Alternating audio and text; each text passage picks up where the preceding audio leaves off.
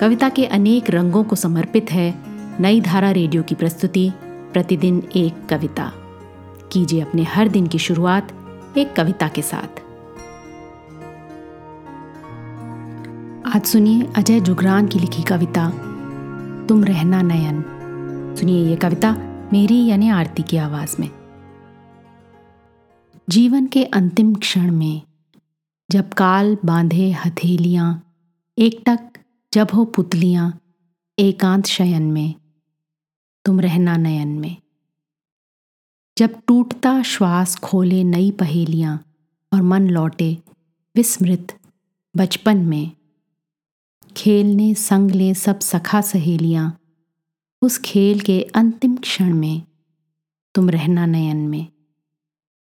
जब यम अथक बहेलिया जाल डाल घर उपवन में ले जाए तन की सब तितलियाँ सुदूर गगन में, तुम रहना नयन में।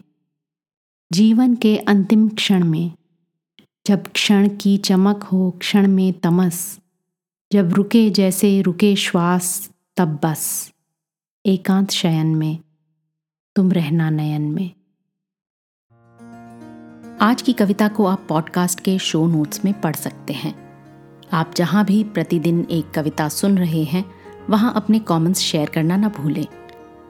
अगर आप चाहते हैं कि नई धारा रेडियो की ये प्रस्तुति हर सुबह आपके व्हाट्सएप पर आ जाए तो हमें इस नंबर पर मैसेज भेजें। Seven four two eight seven seven five three seven six कल एक और कविता के साथ फिर मिलेंगे।